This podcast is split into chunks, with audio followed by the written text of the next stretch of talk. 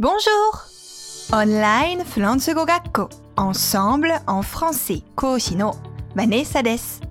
今日もとても役立つフランス語の表現をご紹介しますね。はい。はいはい。わかりました。では明日必ず電話しますね。失礼いたします。今、同僚と話していましたよ。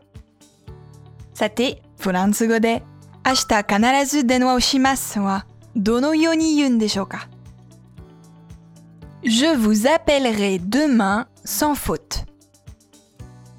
Je vous appellerai demain sans faute.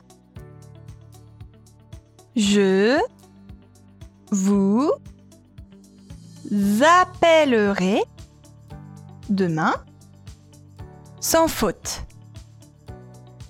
Je vous appellerai demain sans faute. 私はあなたに明日間違いなく電話をしますという文章です。sans faute は間違いなくという意味で必ずという意味で使います。覚えやすいのでぜひ使ってみてくださいね。さて、もっとフランス語を勉強したいという方は、Ensemble のレッスンでお待ちしています。Au revoir! À bientôt!